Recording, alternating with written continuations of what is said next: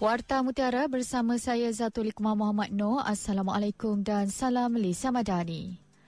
Najis tikus dan air kencing tikus antara punca tiga premis makanan di Georgetown diarah tutup oleh Jabatan Pelesenan Majlis Bandaraya Pulau Pinang MBPP bermula semalam sehingga 30 Januari bagi kerja pembersihan. Restoran yang menyajikan menu Timur Tengah, restoran nasi kandar dan restoran masakan India diberi notis penutupan susulan penemuan najis tikus di bahagian dapur dan stor penyimpanan makanan.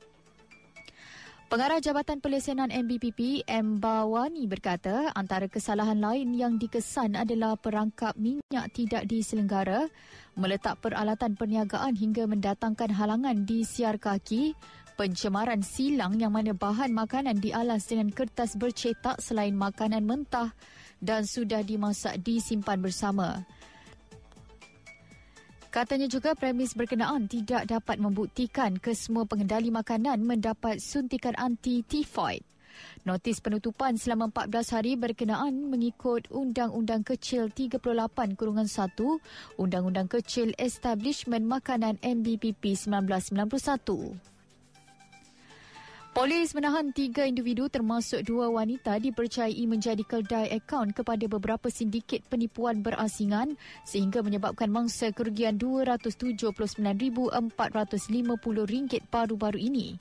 Ketua Polis Daerah Barat Daya, Superintendent Kamarul Rizal Jenal berkata, dalam kes pertama, polis menahan seorang wanita berusia 24 tahun di Bayan Lepas kemarin bagi membantu siasatan.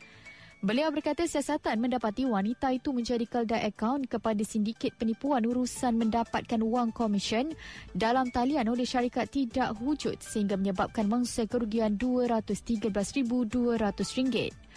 Manakala untuk kes kedua, pihaknya menahan lelaki berusia 24 tahun di Bayan Lepas yang dipercayai menjadi keldai akaun sindiket penipuan telefon dengan menyamar sebagai pegawai polis dan pegawai pos Malaysia. Berdasarkan siasatan, mangsa membuat beberapa transaksi ke akaun bank menerusi dalam talian dengan jumlah keseluruhan RM19,150. Kamarul Rizal berkata suspek ketiga pula seorang wanita berusia 21 tahun ditahan kerana menjadi keldai akaun sindiket memperdaya mangsa dengan menyamar sebagai penghantar barang dan anggota polis.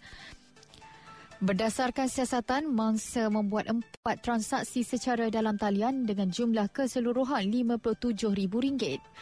Kesemua tiga individu itu direman untuk siasatan lanjut dan kes disiasat mengikut Seksyen 420 Kanun Keseksaan.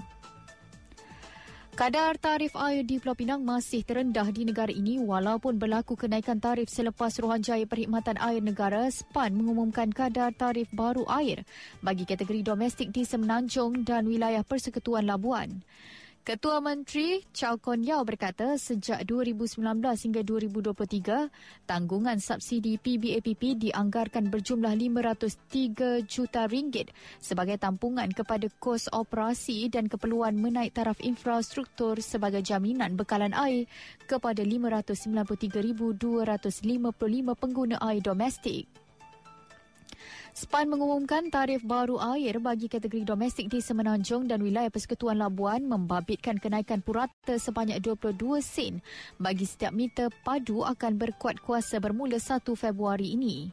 Menurut Konyau, sebelum ini Pulau Pinang telah beberapa kali menangguhkan pelarasan tarif air dan impaknya telah menyebabkan penangguhan pelaksanaan projek-projek infrastruktur baru.